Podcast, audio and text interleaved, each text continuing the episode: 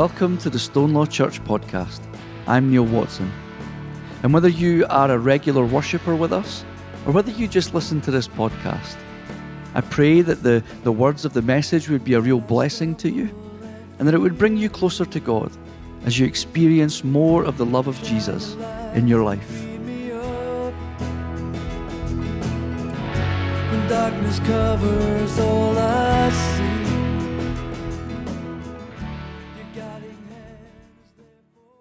So, as we come to our sermon this week, we find ourselves looking at what we call the ascension of Jesus, and it's in the very beginning of the book of Acts. At the very beginning of his book, Luke writes, in the first book, Theophilus. This is the same person that he wrote the book of Luke. The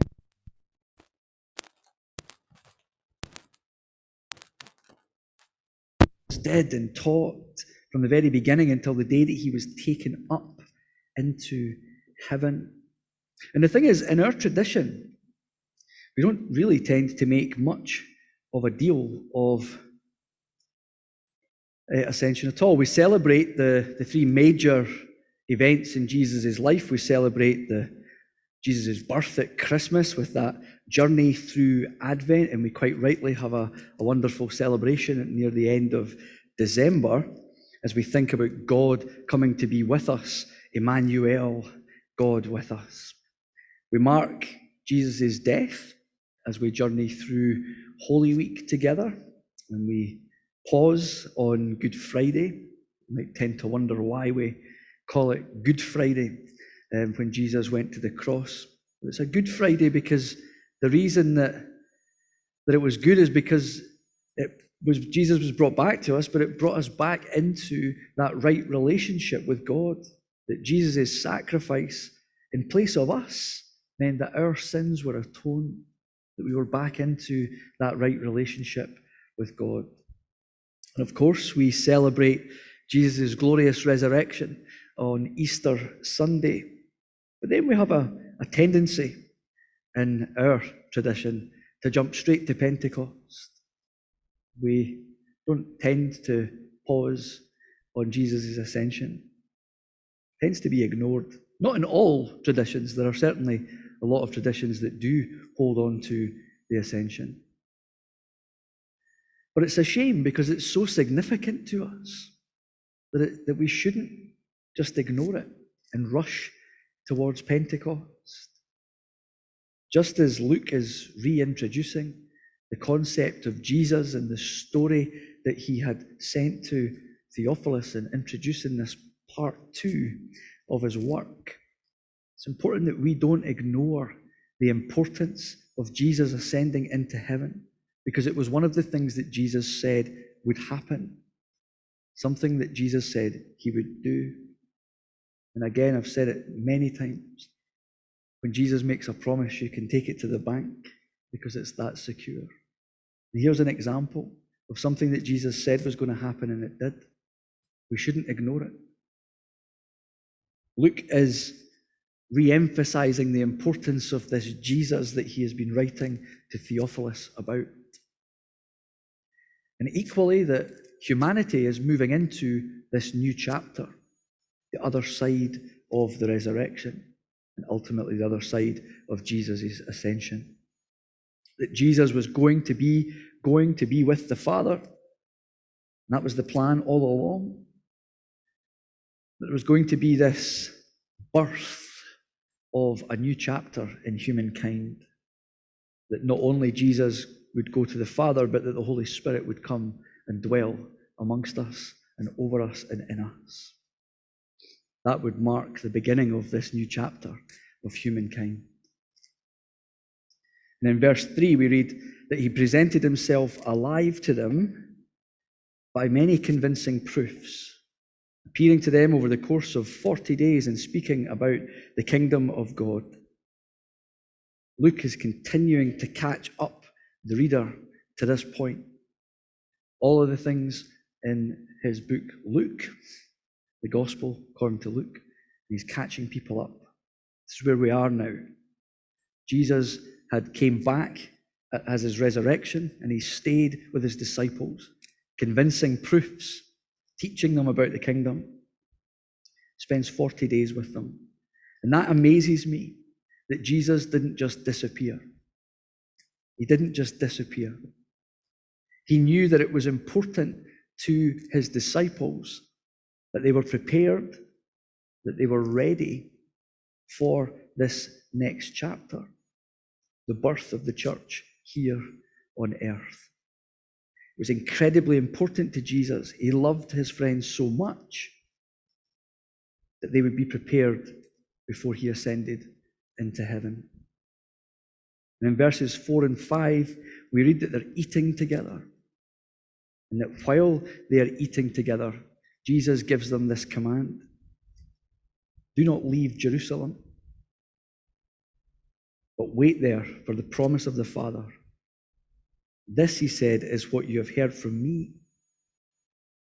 For John baptized with water, but you will be baptized with the Holy Spirit not many days from now. Don't leave Jerusalem. It's incredibly important that you all stay together. Jesus knows that they're going to come under a lot of pressure, a lot of trouble. People weren't happy with the disciples. They certainly wouldn't be happy if they were going around telling them that Jesus was alive. There was going to be a lot of unrest. Indeed, the disciples themselves would have probably been quite anxious about what was going to happen. You know, they'll have seen what happened to Jesus and think, well, is that going to happen to us? Equally, quite anxious of, is this Jesus finally leaving us? Are we going to be all alone? Jesus is reminding them, you need to comfort one another. You need to stay together in that one place. Something about a strength in number. You know, strength in numbers, looking to comfort one another. Jesus has spoken to them, taught them about the kingdom, but there's still going to be that uncertainty of not knowing what the future is going to look like. And indeed, as a church, as a denomination, we're not quite sure what that future will look like. A lot of uncertainty ahead of us. I was thankful when I watched back the service from last week.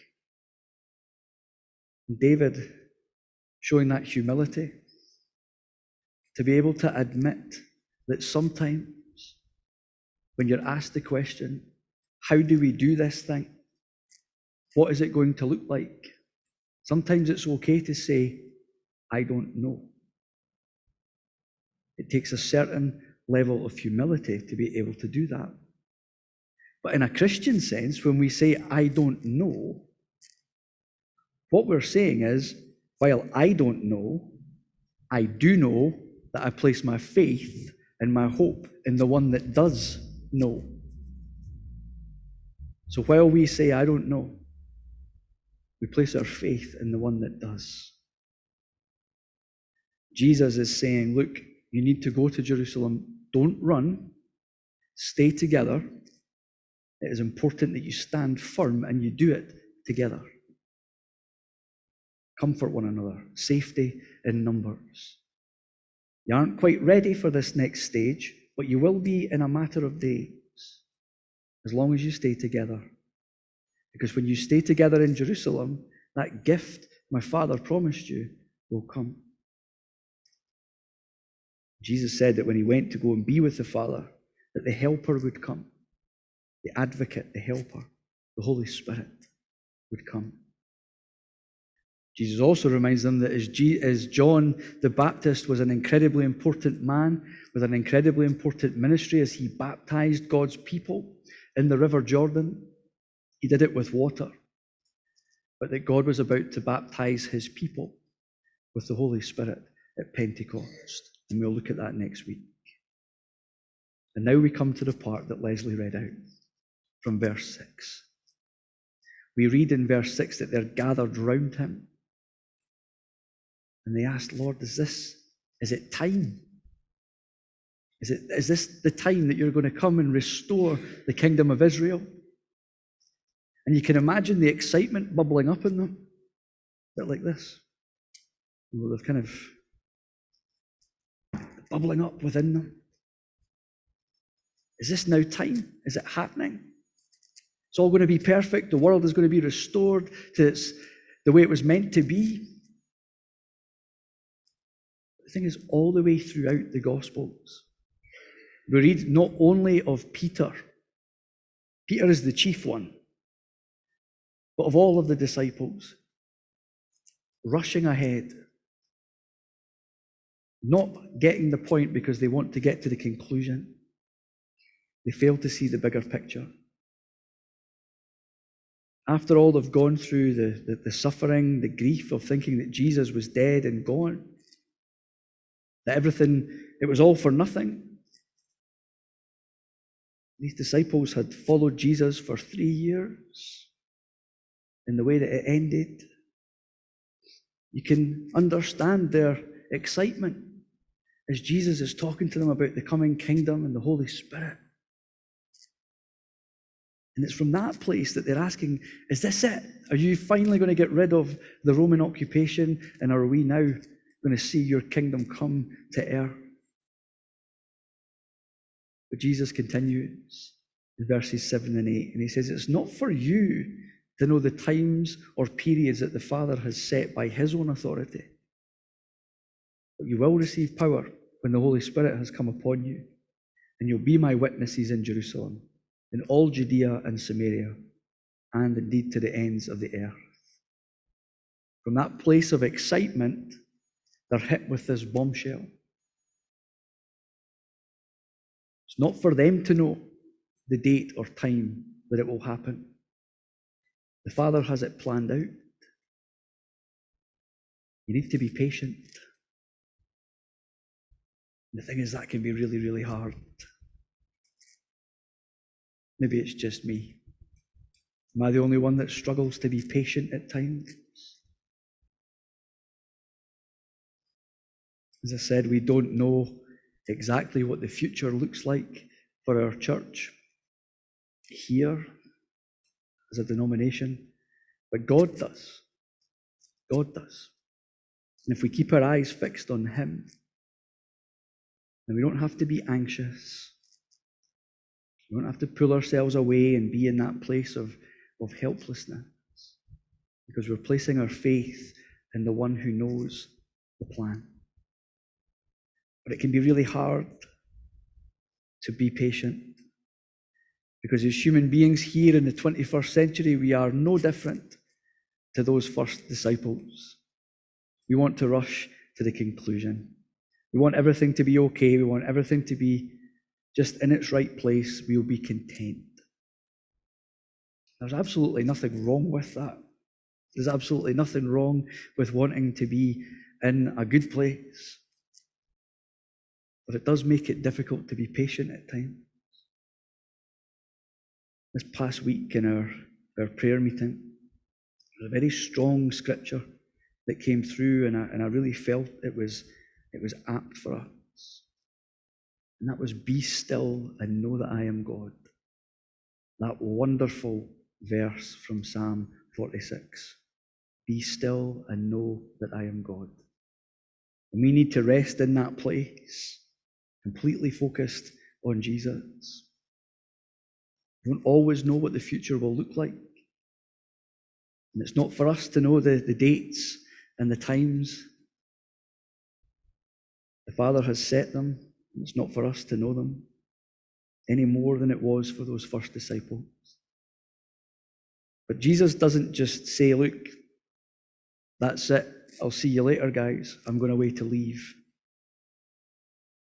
He remains with them, reminds them that this being still isn't an idle activity. You don't just sit and wait. He reminds them of that great commission. That hasn't gone away. That command at the end of Matthew's gospel. He says, Go and make disciples, baptize in the name of the Father, Son, and Holy Spirit. You will be my witnesses, is what Jesus says. Stay in Jerusalem, be together in prayer, focus on God together. You'll eventually receive that power of the Holy Spirit, and it'll come upon you. And when it does come upon you, you need to go and spread the message, spread the good news, spread the gospel. Because you'll be my witnesses in Jerusalem, in all Judea and Samaria, and to the ends of the earth. And hallelujah that they took that seriously. That we can be here this morning on the other side of the world, able to worship Jesus because someone took that command and shared the gospel. And then in verse 9, he says, When he said this, as they were watching, he was lifted up, and a cloud took him out of their sight. Jesus has ascended into heaven.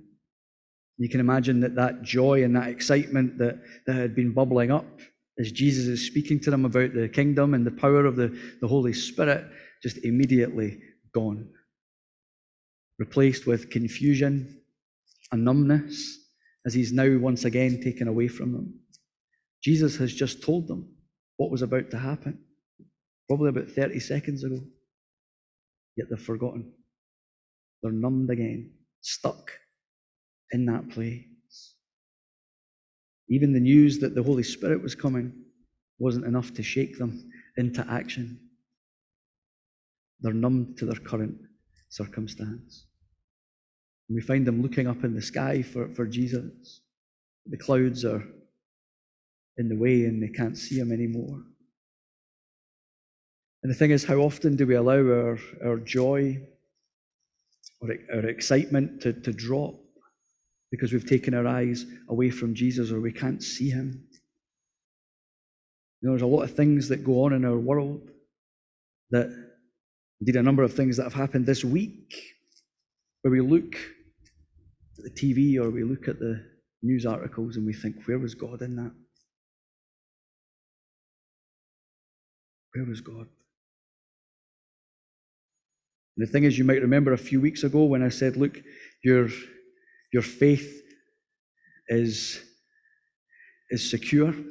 Your, your doubts do not disqualify you from your salvation. Jesus bought that for you. It is human nature to have doubts. And when we see things like some of the things we've seen this week, it's not out of the box to think, where was God in that? And it steals our joy and our zeal. Because the thing is, when we take our eyes away from, from God, our joy and our excitement can drop just as it did for those disciples. We need to hold fast to the truth that, that Jesus is with us. He said he would be with us, and he is with us by his Spirit. He's there all the time. We might not necessarily see it, but He is there. And the thing is, we live on the other side of that Pentecost. The Holy Spirit is with us, and we welcome the Holy Spirit here. It is around us, it is in us. We're baptized into the, the family of God, we can hold fast to that truth that Jesus isn't gone, He is with us. And in verse 10, as they're still looking up into the sky for Jesus, we read that there are two men dressed in white standing beside them. We can imagine that they're angels. We don't know how long they've been standing and waiting, but it does say suddenly, so probably not very long at all. And the thing is, sometimes God can work and transform situations over a great period of time. Sometimes it is immediately. We see that happening all the time. You know, where we've maybe been praying for something, and we see these immediate results, where that prayer is answered immediately. Yet there are also other times where we've been praying with just the same amount of vigor, the same amount of faith, but nothing seems to be happening or it isn't happening as quick as we would like it to. We can't understand it. God can work in both ways. Sometimes take a while, and other times it can be in an instant. These disciples needed something, a little nudge, and God was able to do that. And it might bring to mind the, the angels that we, we find in the garden on Easter morning. And they say, He's not here. He's not here. Why are you looking for the, the living among the dead? And now they say, Jesus isn't here. Say, Men of Galilee, why do you stand looking up towards heaven? This Jesus who has been taken from you into heaven will come in the same way as you saw him go into it. Jesus will be coming back. And it will be just as instant and as magnificent as what has just happened, what you've just witnessed. But didn't he tell you to do something? Why are you standing around looking up into the sky? Jesus will return in a magnificent display, and we can read about it in the book of Revelation. He'll come back and it will be with supreme power. The world will eventually be fully restored to its original patterns, where we have this new heaven and new earth. But until that day, we are to keep our eyes fixed on Jesus' command, allowing the Holy Spirit to inspire us, to encourage us, to strengthen us, to guide us, so that we can do the things that He's asking us to do. You know, we looked at the five marks of mission as a, as a starting point. That if we're going to be these fully devoted followers of Jesus, that these are the things that we should be doing as a sort of an outpouring of our gratitude and our love and our devotion to Jesus. And part of the overflow. We need to allow the Holy Spirit to do that work of encouragement and strengthening and guiding and leading. We might not know what the future holds with very much clarity at all. But we do know that our faith is in the one who does know. We should allow ourselves to be guided by that. The thing is, we might wonder why Jesus didn't just stay. Would have made evangelism a lot easier. We could have just pointed to him and said, There's Jesus there. We made it far easier. The thing is, though, if Jesus had stayed, then God's plan, God's perfect plan, that we don't know the dates or times, wouldn't have been able to be enacted. Jesus came to be with us, Emmanuel, God with us. The plan was always for him to go to the cross, to atone for our sins, before returning to sit with the Father at his right hand in order that the Holy Spirit could come and be in amongst us that Jesus could be at the right hand of the Father, interceding for us, to speak to the Father and say, Look, they're ready. Send the Holy Spirit. Look, my disciples have gone to Jerusalem. They're huddled together, they're in prayer, they're ready. Send the Holy Spirit. And the thing is, Jesus continues to this very day to speak to the Father on our behalf. The Holy Spirit works in and amongst us. That we might be that transformed people that are called to go and transform our world through that mission that Jesus has given us. That we might bring more people into that amazing relationship with God through Jesus. And the thing is, we can experience more and more of God every day of our lives as we enter into the mission. When we're fully invested in loving and serving God and God's people, it doesn't mean that life immediately becomes easy. It might even get a little bit more difficult. But life becomes easier when we know that we don't walk alone, that we walk together. And we experience that closeness with God It's amazing how much encouragement you can get from that. From a place of thinking you can't do it to thinking, bring it on. We're reminded we never do life alone. The ascension of Jesus reminds us, and if you take anything away from this morning, let it be this that God has a plan. God has a plan. And that plan is always enacted according to His timing and His will. We don't get to know the times and dates. But we do get to know that part of the plan was for Jesus to go and be with the Father and that the Holy Spirit would come upon us.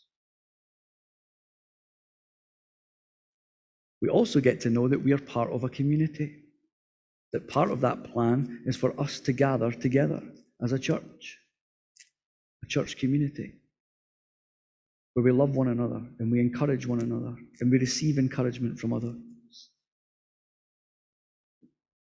We might not necessarily know what the future holds for our church. But we travel that journey together. We travel that journey together. And we're able to be guided by and walk forward in the power of the Holy Spirit. So let us pray. Holy Spirit, we do welcome you here. And Lord Jesus, we are so thankful. We're so thankful that, that your, your promises ring so true that we can hold fast to them. Lord, for those times where we've failed to, to step forward, numbed to our circumstance, we are so sorry. Lord, help us to always have our eyes fixed on you.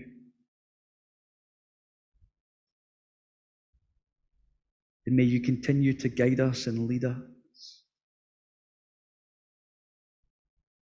Lord, might we always remember that, that this is your church. And we have the privilege of being able to serve you and others. Help us to be better witnesses to Rutherglen, to Glasgow, to the rest of the country. And might our denomination never take our eyes away from you.